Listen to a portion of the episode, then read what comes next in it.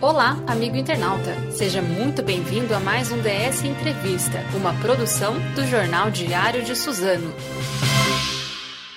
De começar as perguntas, dizer que acho que você é uma referência. Eu, por, exemplo, que estou terminando ainda a faculdade, acho que você é uma referência aí para os estudantes de, de, jornalismo aqui da região. Assim, a gente sempre ouve falar, o Edgar mesmo elogiou muito a, a reportagem que você fez, o seu portal, e essa é a primeira pergunta que eu quero fazer. Que eu quero fazer é você, no caso, tem, teve aí a reportagem especial pro DS nessa semana, semana passada, né, na verdade, sobre uhum. os principais bairros da cidade de Suzano com é, casos de mortes e contaminados de coronavírus. Conta pra gente um pouco como que foi para conseguir esses dados, né? Você teve que pedir por meio da lei de acesso à informação, né? A LAI, é LAI que fala? Isso, isso, é LAI. Conta é, pra bom, gente um pouco como foi esse processo. A gente, de, desde de quando começou a, a pandemia e tudo mais, a gente sentiu a necessidade de focar um pouquinho a cobertura do painel para esse assunto, porque, enfim, né, é, é, um monte de informação que chega todo dia e mesmo assim ainda fica faltando informação, né? A gente, a uhum. gente lê um monte de coisa sobre, sobre a pandemia, sobre as cidades, a imprensa local está fazendo uma, uma cobertura assim exemplar, né? Todo mundo de casa se esforçando para trazer a melhor informação, só que nem sempre é, consegue ter acesso a essa informação básica, né? E aí a gente voltou um pouquinho o olhar da cobertura para essa pandemia. E qual que era a dificuldade? A gente trabalha exclusivamente com dado público e com lei de transparência. Então, se a gente não tiver dado, a gente não tem material para trabalhar, porque a gente não faz cobertura hard news igual vocês fazem. Né? A gente uhum. não faz essa cobertura diária, que é inclusive punk, né? Exige muito do, do, do repórter. A gente não tem uma estrutura para isso. Na verdade, nem é esse o enfoque do projeto, né? Então, a gente sentiu falta de dado para trabalhar. A gente não sabia é, em qual bairro da, da, das cidades do Alto Tietê o vírus estava circulando, né? Já tinha caso confirmado, onde estavam essas mortes, qual que é o perfil dessas vítimas. A gente vê que as prefeituras não estavam divulgando isso de forma espontânea, né? Que seria o ideal para você ter uma ideia de como está a situação local, né? Então a gente começou a solicitar essas informações para a prefeitura de forma né, no caminho oficial que um jornalista segue, né, que é pedindo para os departamentos de comunicação. É, mas a gente sabe que, que toda prefeitura que tem um órgão de comunicação, toda resposta que é enviada, ela passa pelo crivo do político que está ali gerindo, né? Então, a, a, gente teve em praticamente todas as cidades essa informação negada num primeiro momento. Então, é, acho que só Ferraz de Vasconcelos foi a única cidade que eu pedi, por exemplo, os casos por bairro, e eles cederam logo de cara, deram de óbitos por, por bairro, né? Que a gente até publicou isso semana passada, até um pouquinho desatualizado. Do resto, a gente não tinha acesso, simplesmente, ai, é, não tenho essa informação, não recebo esse tipo de informação porque é sigiloso e tudo mais. Só que a gente entende que é, o órgão público, quando ele produz uma informação, essa informação é pública. Principalmente no momento de, como esse de pandemia. A gente precisa saber como está a situação, né? Ter, ter a maior ferramenta possível, né, para poder lidar com ela. E aí a gente resolveu apelar para a lei de acesso à informação que nos municípios é, a, gente, a gente entrou com esse pedido em duas instâncias. A gente entrou com esse pedido de dados no próprio município, que na maioria das vezes foi negado também, ou então veio incompleto, e aí também recorreu ao governo federal, porque as vigilâncias epidemiológicas e sanitárias daqui da região, elas são subordinadas a um órgão do governo, que é uma diretoria de, regi de região. Então a gente pediu direto para essa diretoria, e essa diretoria atendeu a lei de acesso e forneceu esses dados, ainda que um pouquinho ali é, é, não, não tão atualizado por conta do delay da própria lei né, de, de acesso, que dá aí 20 dias para o órgão responder, e conseguiu ter acesso. E depois que a gente conseguiu ter acesso a esses dados, aí as prefeituras passaram a divulgar. Só que passaram a divulgar com aquele discurso, ah, somos transparentes. Não, é, eles foram provocados a divulgar esses dados. É muito importante ficar claro isso. E foi assim, um trabalho de formiguinha mesmo. A gente tem solicitado outros tipos de informação, é, mas a luta mesmo é até ajudar os órgãos públicos a padronizar essa, essa divulgação de dados e, de repente, disponibilizar outras informações que não estão sendo disponibilizadas todos os dias. Por exemplo, o número é, absoluto de leitos, ocupação, isso a gente não sabe, a gente fica refém de quando eles querem divulgar, quando na verdade seria essencial a gente já saber Então a gente está nesse, nesse caminho aí de conversa, de, de, de, de tentar mudar essa cultura né, de, de dados. Uhum. É, até queria que você explicasse um pouco como que funciona a solicitação, né, por meio da lei de acesso à informação, né? Você até acho que já uma vez comentou que tem que tomar certos cuidados, porque se você pede é, algo errado, aí você vai ter que depois pedir de novo o jeito certo e já vai demorar o mesmo tempo. É. Então, como que funciona? E, e é, no caso, qualquer pessoa pode solicitar? Como que é? Isso, a Lei de Acesso à Informação é a Lei 12.527-2011. Ela é uma lei federal e o que, que acontece? A, a importância, por que, que ela é tão importante? Porque, assim, é, acesso à informação e transparência já é um direito que a gente tem garantido na Constituição, é um direito constitucional. E é também um direito humano. Isso já estava previsto muito antes aí da lei de uhum. acesso. Uhum. A diferença dessa lei para as outras é que essa lei é a única que diz que essa informação tem que ser para qualquer cidadão. Qualquer pessoa e qualquer empresa pode pedir essa informação, usando CPF ou CNPJ é, é CPF ou RG, enfim, é, e CNPJ. Você pode pedir qualquer tipo de informação para o órgão público. É, como que, que ela funciona? Ela tem a lei federal, que tem que ser cumprida pelos governos federais, estaduais e municipais, além do, do judiciário, e também as ONGs, OS, autarquias que prestam serviço público. Então, todo mundo que, por algum motivo, recebe recurso público tem que prestar conta desse dinheiro é, relativo a esse contrato com o órgão público, tá? Isso, isso é um resumo, assim, do resumo, tá? E aí, é, o que, que acontece? Tendo a lei federal, cada órgão pode regulamentar a lei colocando é, alguma estrutura é, própria dentro da lei. Então, por exemplo, aqui na região, a gente só tem Ferraz e Arujá que tem a lei regulamentada. Então, se você entra no portal de transparência dessas cidades, você consegue identificar a diferença para as outras. Você consegue ver é, quem que está recebendo o seu pedido, assim que você faz um pedido, você recebe um, um e-mail dizendo que a prefeitura é, já está com o seu pedido e vai encaminhar. Depois você recebe um e-mail, você consegue ver lá dentro da plataforma qual servidor que está analisando a sua, a sua solicitação. Você consegue entrar com recurso se a resposta não for suficiente ou não for respondida. Então tem uma estrutura. Nos outros municípios que não tem essa estrutura, não tem ela regulamentada, a lei de acesso é simplesmente assim deixada de lado, ela não é cumprida. Mogi é um caso. Você faz lá o seu pedido de informação, eu tenho vários pedidos vencidos. É, você não sabe se a prefeitura respondeu, se tem algum servidor analisando, quando vão responder, se está dentro do prazo. Então, assim, é, a regulamentação é muito importante. No mais, qualquer cidadão pode, pode e deve usar essa lei, né? Porque ela te dá é, a, a chance de solicitar, de você solicitar informações que são importantes para você e você não precisa explicar o porquê que você quer essa informação. Então, por exemplo, se você mora num bairro específico de Suzano e quiser saber é, o quanto de investimento a prefeitura fez no ano passado no seu bairro, em serviço de tapa-buraco, em serviço de revitalização, por exemplo, você pode solicitar essa informação e a prefeitura tem que te dar. E tem que te dar ela, é, Fernando, mastigada. Ela tem que facilitar o acesso para você. Ela não pode te dar um link falando, olha, procura aí numa planilha enorme de orçamento, é, com um monte de nome técnico, a informação que você quer.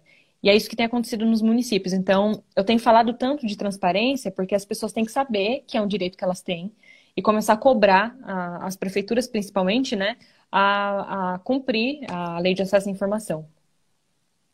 É, até uma próxima pergunta, você até falou um pouquinho agora que você tem algumas solicitações para a Prefeitura de Mogi que já uhum. venceram, né? Você uhum. costuma usar muito a lei de acesso à informação, assim, para o seu portal, né? E aí, emendando para você comentar também um pouco sobre o portal Jornalismo de Dados, né? O que, que é. Uhum. é hoje, esse ano completa um ano já? Como Isso, é, é vai completar um, um ano pouquinho. em junho, né? A gente começou a mesma a divulgar as primeiras matérias, né?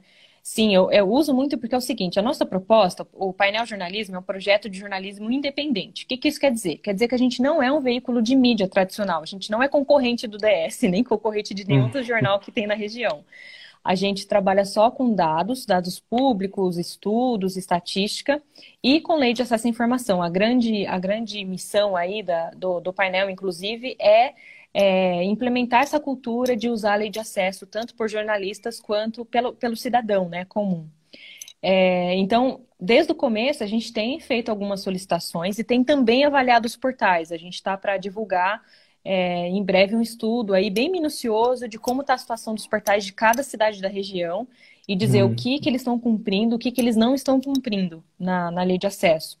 Mas não é só isso, Fernanda. A gente não vai só apontar o que está errado, a gente também quer ajudar é, os órgãos públicos, os servidores, a entender como funciona a lei e como que eles podem melhorar. Então, a gente também quer dar dicas para o serviço público de como melhorar a ferramenta. Isso nem gera custo, assim, são, são ajustes que dá para fazer que não vai gerar custo nenhum para o município. É, a gente também dá para lançar curso de lei, de lei de acesso à informação gratuito, online, para as pessoas entenderem um pouquinho mais profundamente o que é a lei, é, como fazer você? pedidos. Isso é. A gente está fazendo material quando, escrevendo materiais, os exercícios, né? Porque eu quero focar em, é, em transparência local, né, regional, porque para governo e para governo federal tem muito, muitos locais que já ajudam, né, já tem uma mobilização, já estão acostumados a trabalhar com transparência. Nos municípios não, ainda é uma, uma barreira que a gente tem que quebrar, né. Então, o curso é voltado para a lei de acesso à informação em municípios. Então, a gente está terminando esse conteúdo, deve lançar em breve, vai ser de graça e online. É, e aí a gente tem pedido, sim, tem recebido muito não. Assim, se eu te falar, por exemplo, Mogi é uma cidade que eu não, não consigo receber nenhuma resposta satisfatória. Nenhuma. Assim, nenhuma está dentro do padrão de lei de acesso. Outras cidades já começaram a responder, assim, mais ou menos, já começaram a ser, a ser um caminho. É um exercício, né? Quanto mais a gente pedir, quanto mais a gente entrar com recurso, quanto mais a gente questionar, melhor vai ficando o atendimento ao longo do tempo. Tem algum motivo para não ser não responder assim? Será? Ou, ou Eu acho que é a, por... a, primeira é, a primeira coisa, primeiro é regulamentar. Tem que, para regulamentar, tem que ter uhum. um esforço político, tem que ter uma vontade política da regulamentação, né? Ela pode acontecer por meio de decreto ou lei municipal. E aí, o gestor que está à frente aí das prefeituras tem que ter essa vontade, a, o legislativo também, de olhar para essa lei, ver que ela é importante, né? Que é a real transparência, né? Não é a transparência política, né? E, e regulamentar essa lei. É, eu acho que o principal desafio é esse. Outro desafio que a gente tem nos municípios é número reduzido de servidor. É, você também não tem uma estrutura para deixar um servidor só para cuidar disso, em, em, municípios menores, que nem Salesópolis, por exemplo, né? Mas ainda assim é válido o esforço, né? Porque, primeiro, que é uma lei, né? Você tem que seguir, você tem que cumprir a lei. E segundo, que quando você abre né, a, a transparência da sua gestão, você também está se protegendo contra fake news, principalmente. Né? Quando você dá a oportunidade do cidadão entrar no seu portal e, e achar a informação que ele está procurando, né, isso não ser difícil para qualquer pessoa, você está se prevenindo contra fake news. No momento como o que a gente está vivendo, isso é muito importante, né? Então, é, é, um trabalho de formiguinha, assim, e cada cidadão ajuda nesse trabalho. Cada pessoa que pede, pede lá um, um, uma informação via lei de acesso está ajudando a melhorar esse atendimento aqui na região. Bacana. É, eu queria perguntar, assim, você, no caso, saiu de redação convencional para fazer aí o portal. Teve alguma motivação específica para isso? Como que foi essa transição para você? É, eu trabalhei 11 anos, né, na, na, no jornalismo regional aqui, né, mais focado em Mogi, inclusive, passei pelo Mogi News, pela TV Diário, pelo G1, que foi meu último emprego, é, e aí, assim, lá eu comecei a, a, fazer esse exercício já, consegui fazer algumas matérias usando dados, usando lei de acesso, e foi quando eu me apaixonei pela área e descobri que, assim, a área é imensa, assim, tem N coisas para se fazer, e você não pode parar de estudar, porque cada dia que passa surge uma coisa nova, uma técnica nova, um programa novo, e aí você vai ficando para trás, né? E aí eu precisava desse tempo, assim. É, você que trabalha, aliás, parabéns pelo ano de DS. você que trabalha ah, jornalismo. você que trabalha nesse jornalismo hard news, você sabe como é que é de tempo que a gente fica. A gente dedica uma vida, né, para trabalhar no hard news, né, para trazer notícia ali todo dia. E eu via que eu não estava conseguindo é, conciliar as duas coisas. O, o, estudo, que tem que ser constante, com, com esse tempo livre, né? Com o tempo que eu estava dedicada à redação. Então, aí eu decidi migrar para outra área ainda dentro da comunicação, para ter pelo menos final de semana livre para poder né, é, fazer os cursos que eu precisava fazer. E aí eu consegui tocar o painel no ano passado, consegui colocar ele é, para rodar. Assim, a, a gente ainda está trabalhando com certa limitação, é, porque só tem eu e meu companheiro que fazemos o painel. Ele, ele mexe na parte técnica, né, a parte visual lá do painel, tudo ele que mexe, né? Toda, toda a estrutura do site que eu preciso fazer, ele, ele faz, mas as matérias sou eu que faço. E, e os gráficos e tudo mais, né? Então a gente ainda está dividindo assim, ainda, a gente produz menos do que gostaria, porque trabalhar com dados demora um pouquinho. Mas mesmo assim está rolando, a gente está conseguindo fazer um trabalho legal, assim, aos pouquinhos, né? A motivação foi é, tempo não... mesmo. Foi tempo, entendi. É. É, no caso, não tem como interessante, porque até acho que na última vez que você veio da entrevista aqui, o Edgar fez essa mesma pergunta, mas é interessante para refazer essa pergunta, essa questão, né? Que jornalista entra às vezes no curso pensando que vai fugir de número, de dados, né? E Sim. acaba que essa questão do jornalismo de dados é parte essencial da profissão, né? Acaba é. sendo, né? Eu comecei a gostar de jornalismo de dados por essa dificuldade, né? Eu sempre tive dificuldade em matemática e aí eu tinha, tinha algumas coberturas para fazer que tinha que juntar as 10 cidades. E assim, era um Deus nos acuda, né? Aquele monte de planilha, 10 cidades diferentes, como que a gente relaciona as coisas, os assuntos tal. E aí eu comecei a procurar os primeiros cursos, que na época é, ensinava a mexer com Excel praticamente, né? E aí eu comecei a automatizar os cálculos para não errar mais. Então, lá em 2010, né, comecei a, a deixar planilhas prontas, com fórmulas de cálculos prontas, para eu só jogar o dado lá e ele fazer os cálculos que eu precisava automaticamente. Foi aí que começou. Mas aí eu descobri que jornalismo de dados era muito mais que isso, assim, que trazia muito, muitas outras facilidades, né? Uma coisa, por exemplo, é copiar e colar dado de site. É, hoje eu já não faço isso. Você, você sabe o risco que é você copiar e colar um dado, copiar errado, duplicar, enfim, né? A gente é humano, né? O humano erra. Hum, e aí, hoje, com jornalismo de dados, já tenho acesso a algumas ferramentas que faz isso automaticamente. Você não precisa colocar a mão na, na informação, né? A chance de você errar é um pouco menor você, você consegue reduzir aí essa, esse erro, né? Então, tem N coisas legais para fazer com jornalismo de dados, assim, cruzamentos, análises mais profundas e diferentes, né? É, o jeito que você mostra isso para o leitor, às vezes eu não preciso nem escrever um texto. Se eu fizer um infográfico bem feito, bem pensado, eu consigo contar uma história é, sem, sem é, escrever texto, né? E o mais importante também é humanizar essas histórias, né? não são só números, a gente tem falado muito isso, assim, principalmente na mídia nacional, né? É, não são só números, são pessoas, são histórias. Então, o dado às vezes é uma forma da gente encontrar esse personagem que a gente quer contar a história. É, é apaixonante, assim, essa área. Tô percebendo pelo jeito que você fala, você é. ama. eu sou suspeita, então, eu sou é... apaixonada. É outra coisa que eu queria é, entrar assim no, nessa, ainda nessa questão de jornalismo, dados, internet, né? É que, por exemplo, hoje a gente tem talvez como referência é, de jornalismo na internet seria o Nexo, né? Que faz uhum. aí toda uma, uma, baita, uma baita estrutura. Você pode dizer melhor, obviamente, mas eu acompanho um pouco o Nexo, sei que eles têm é, é, é um, um jornalismo que nasceu na internet, né? Então é diferente do que você ter que migrar para ela, né? Eu, a pergunta que eu queria te fazer é, com a sua experiência de jornal impresso, você vê que talvez o futuro do impresso seja se transportar para o online ou talvez se transportando vai perder aquela essência do que é o impresso? Qual a sua opinião? Eu acho, nossa, eu acho que é difícil né, essa, responder essa pergunta, porque eu acho que o impresso tem todo um, uma questão de, de amor envolvido, assim, no jeito que ele é feito, né?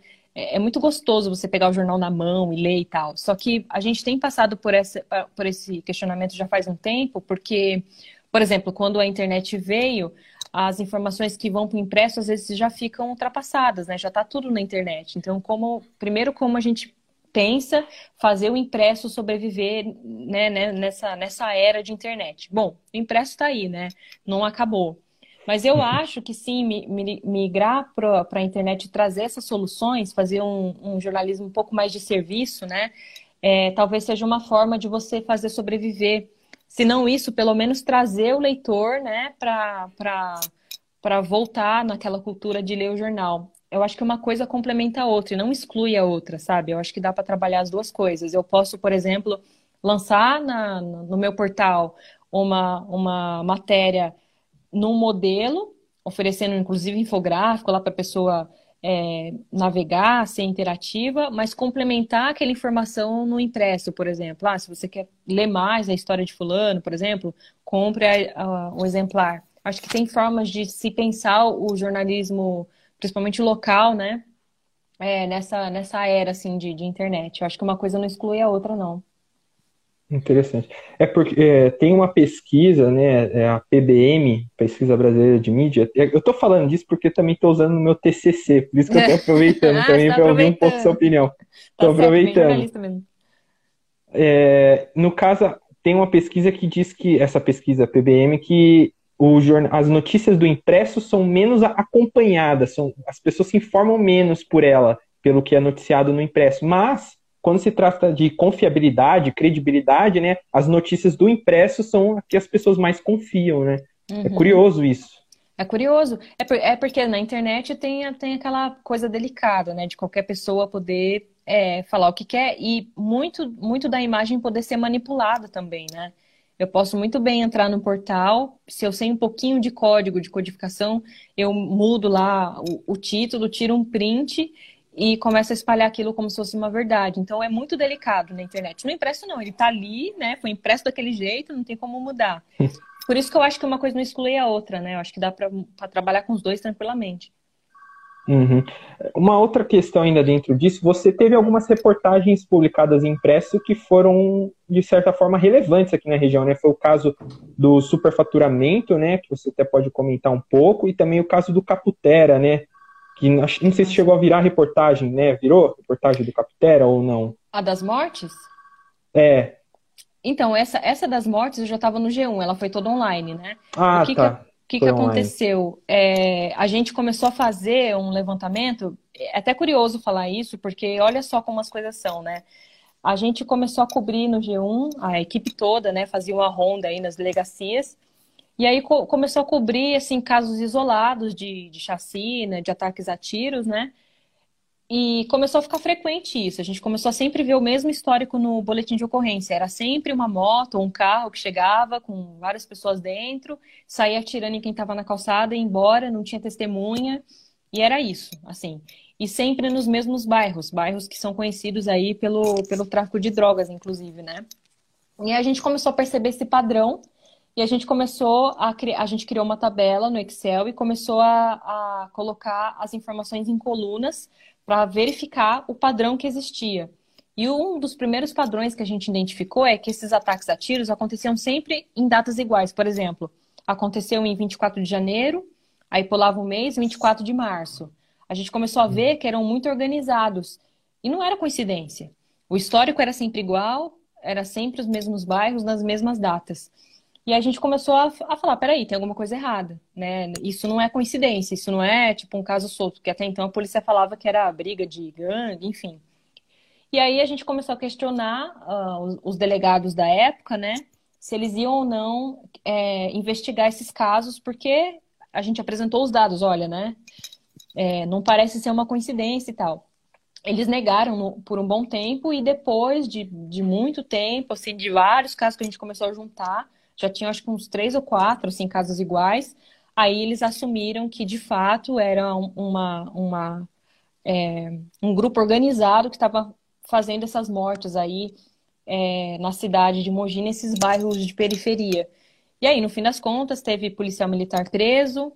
É, a gente sabe que assim o negócio é muito maior, só dois foram presos e condenados por essas mortes. É, morreram vários jovens, dezenas de feridos nesse meio tempo. Mas a gente só conseguiu mesmo denunciar essa situação porque a gente encontrou um padrão nessas, nessas histórias. Então tá a importância da gente, do jornalismo de dados, né? Uma contribuição. Uhum. É, identificar uhum. padrões de uma base que não existia, não existia um lugar para a gente baixar essa, essa tabela e ver né, que tinha esses casos. A gente teve que montar isso na mão. E o, o resultado foi, foi assim, uma contribuição mesmo para a população, porque em algum momento esses ataques cessaram e essas pessoas foram presas, né? Entendi. Mas é, até virou livro, né? O rapaz, o Isso, Renan, é, teve... Renan, Isso, Renan Mura, né? Ele fez um livro baseado nessas investigações nossas e outras, e aí ele avançou, né, um pouco mais, entrevistou outras pessoas. E a gente fica assim, lamenta pela história, né? Porque é lamentável você ter uma situação como essa numa cidade como Mogi, que é grande, enfim mas a gente é, tem, assim, guarda essa importância que foi a contribuição, né, de, de, prestar atenção nessas informações, nesses padrões, nesses detalhes, né, que podiam ter passado despercebido aí na cobertura do dia a dia. Sim. É, sobre a, a matéria do superfaturamento, já foi no G1 também, como, ou não? Ah, do superfaturamento que você diz é do, das carnes, né? É que eu fiz algumas sobre superfaturamento ao longo da carreira, então não sei. Entendi, não, não sei agora, agora eu não sei qual que é. Quais são algumas, as... ó, eu, eu, fiz uma de sobre os gastos dos deputados estaduais na região, também já estava no G1 nessa época.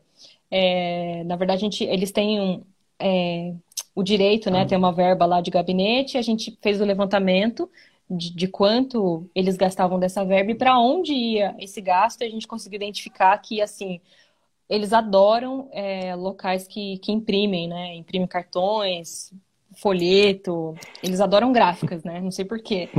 E aí a gente conseguiu levantar essas informações e mostrar que algumas gráficas até assim não estavam no endereço dos documentos lá que foram é, fornecidos, né, na, na, na, prestação de contas. Uhum. A gente conseguiu identificar algumas coisas. É, teve essa questão da carne, é, do superfaturamento. A gente fez um levantamento, é, era um edital que a prefeitura tinha tinha lançado, é, é tomada de presa a prefeitura de Mogi, né, de, de carnes. E o valor que eles compraram a carne no, no atacado era mais cara do que se você fosse no mercado comprar a mesma quantidade. E aí é, foi uma denúncia até feita no Ministério Público. A gente fez essa, esse levantamento de preço, depois a gente ouviu uma, um órgão que, que analisa como as prefeituras compram, que validou as informações e tal, e publicamos essa matéria e depois de um tempo a gente teve um problema com essa matéria é, em uhum. questão de censura, mas essa é uma outra pauta. Certo. é... Então, eu perguntei tudo isso porque uma das outras questões que eu acho interessante a respeito assim, de jornal impresso é que, pelo menos mais recentemente, a gente teve grandes reportagens vindas de jornais uh, impressos grandes, por exemplo, a Folha de São Paulo, agora recentemente, recentemente não, há um ano, derrubou, conseguiu por meio daquela reportagem Laranjas do PSL, culminou no, no, na exoneração de um dos ministros de Bolsonaro. A, a pergunta que eu te faço assim é por que, que a, essas grandes reportagens partem geralmente, em grande parte, do jornal impresso? Assim, você acha que tem alguma explicação para isso?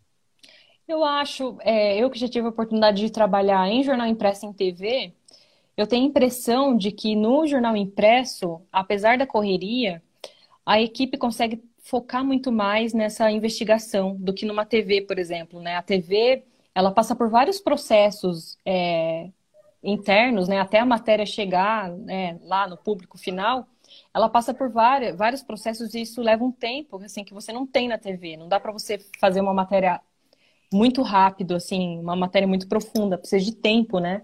E de imagem para mostrar e tudo mais.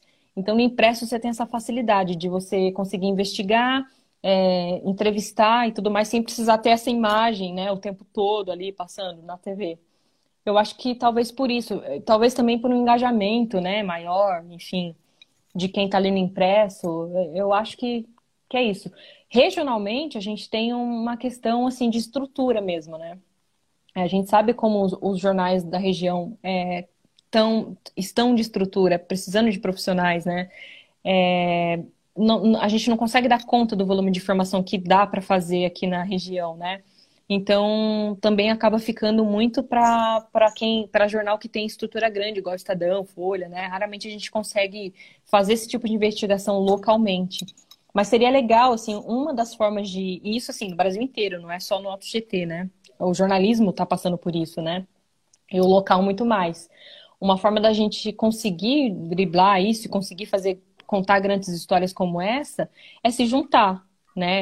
É, é entender que a gente não é concorrente, que a gente pode trabalhar de forma colaborativa. A gente já tem alguns exemplos de trabalhos feitos com grandes redações se juntando para fazer uma cobertura. Aquela cobertura do Panama Papers, não sei se você chegou a ver, é, o próprio Wikileaks, né, começou lá nos Estados Unidos, é, foi uma junção de grandes redações que, que não ficaram competindo entre si, se juntaram para dar conta daquele volume de informação e contar boas histórias. Então, acho que localmente a gente precisa mudar a chavinha e começar a trabalhar assim. O DS é um jornal que tem, que é muito aberto assim para para esse tipo de parceria. Desde o começo, quando eu comecei com, com o painel, tenho conversado muito com o Edgar, a gente sempre é, conversa muito, troca muita informação e consegue pensar em coisas para fazer em conjunto, né? eu acho que esse é o caminho, assim, para a gente até conseguir contar histórias desse tamanho, sabe? Entendi. Não, perfeito. É, a gente já está com uma meia hora de entrevista, mas eu queria voltar a falar do seu portal. É, completa um ano esse ano, né? E uhum. o ano passado você participou de um. Foi um congresso de jornalismo de dados? Como que foi? Isso.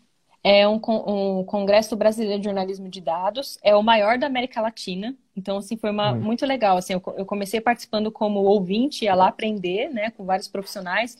E é muito legal esse congresso porque, além de profissionais do Brasil, que já estão engajados a, com dados há muito tempo, eles convidam profissionais de fora. É, são profissionais internacionais, jornais de fora, locais e grandes jornais também, para contar um pouquinho como que é, é, essa, esse dia a dia nas redações e fora na, das redações, né, nos projetos independentes, para trabalhar com dados.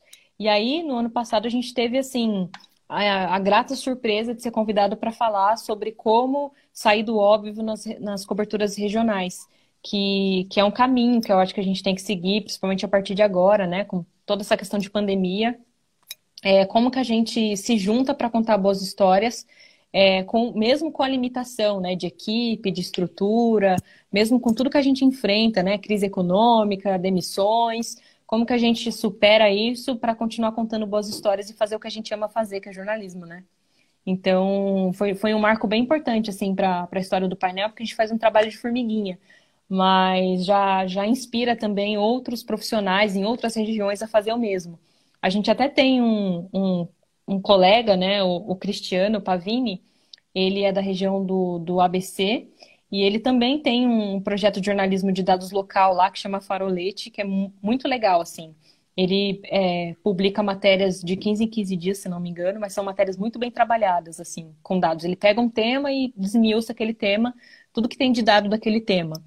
E é isso, assim, eu acho que é, se começar a brotar essas iniciativas em regiões, a gente vai ganhar muito, porque a gente começa a ajudar os veículos locais, né, a, a trabalhar esses dados, a entender essas informações também. Então, foi bem importante, assim, para o painel participar do congresso. A gente conseguiu contato com outros jornalistas de outras regiões que também estavam se sentindo sozinhos, assim, e ver que a gente não está sozinho, sabe? Bacana. Você foi convidada, assim, de conhecer, conhecer o portal como? Como que foi? Não, na verdade, a gente, eu já, eu já conheço algumas pessoas é, que realizam congresso, porque eu fiz vários cursos né, na Escola de Dados, que é uhum. um dos, uma das entidades que, que faz esse congresso acontecer. E aí tinha um formulário para inscrição que você podia submeter um tema e para ver se, se eles aceitavam colocar na grade. E aí eles, a gente submeteu o tema regional e conseguiu, assim, eu, é, eu fiquei surpresa porque normalmente já, só vem nome de pessoas já consagradas, assim, sabe, nessa área. Mas a gente está conseguindo se assim, infiltrar aos pouquinhos, assim, mostrar nosso trabalho de formiguinha aqui na região. Que bom, parabéns. É, eu queria, para finalizar, eu ia te perguntar, ia perguntar alguma coisa. Era sobre, ah, sim, se você qual a próxima reportagem que você já está trabalhando aí no, no portal, para o portal? Se, se, é que você pode comentar alguma coisa. Não, sim, a gente está trabalhando em alguns, algumas temáticas sobre Covid, é, trazer alguns dados essenciais. Nosso esforço nesse momento é fazer com que as prefeituras divulguem os dados essenciais e, e os dados mais urgentes e crus, assim, né? A gente não está se arriscando muito em fazer grandes análises, porque quando você trabalha com dados epidemiológicos, é, você tem que tomar muito cuidado porque são cálculos complexos que devem ser feitos por especialistas na, nas áreas, né? Qualquer cálculo que você faz incompleto pode ser irresponsável, né? Trazer um pânico, de repente, né? Que, que não existe, enfim, deixar as pessoas em alerta para uma coisa que nem é tão alarmante. Então, a gente está evitando fazer grandes análises dos dados, a gente está fazendo coisas mais básicas, né? Então, assim, a gente já liberou quatro, de quatro municípios as listas de bairros com mais casos de Covid, mais óbitos, a gente conseguiu libertar dados de Mogi, Suzano, Itacoaxetuba e Ferraz. Então a gente vai continuar com esse trabalho para conseguir libertar os dados de outras cidades que de repente ainda não estejam divulgando e trazer outros dados como leitos, ocupação, tentar tentar com que essa informação seja diária, para a gente ter ideia de como está aí as ocupações, né? E outras análises, é, eu acho que o carro-chefe aí é, é, a análise dos portais de transparência, né, da região. É, que a gente tem avaliado um por um quais são as falhas de cada portal e como melhorar cada portal.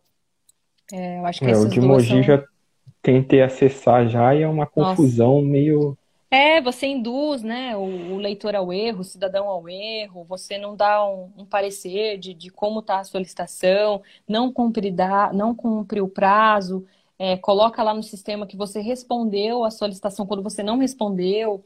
Enfim, é uma infinidade de irregularidades assim que, que precisa mudar. Então a gente vai começar a publicar essas, essas análises e ver se consegue cobrar, né? Ver se consegue mudar esse posicionamento aí do poder público. Perfeito, Jamile. Você quer falar alguma coisa que eu não perguntei? Sobre não, quem o portal, quiser acessar, sobre...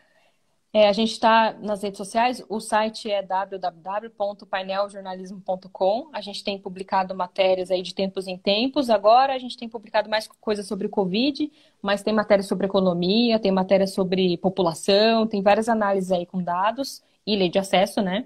E a gente também está nas redes sociais, no Facebook e no Instagram como Painel Jornalismo. Então, dá uma força lá para esse jornalismo independente. É, mandar as perguntas, quem tiver pergunta para fazer, algum dado da sua cidade ou do seu bairro que de repente você quer saber e não acha em lugar nenhum, pergunta lá para a gente que a gente pode tentar correr atrás dessa informação.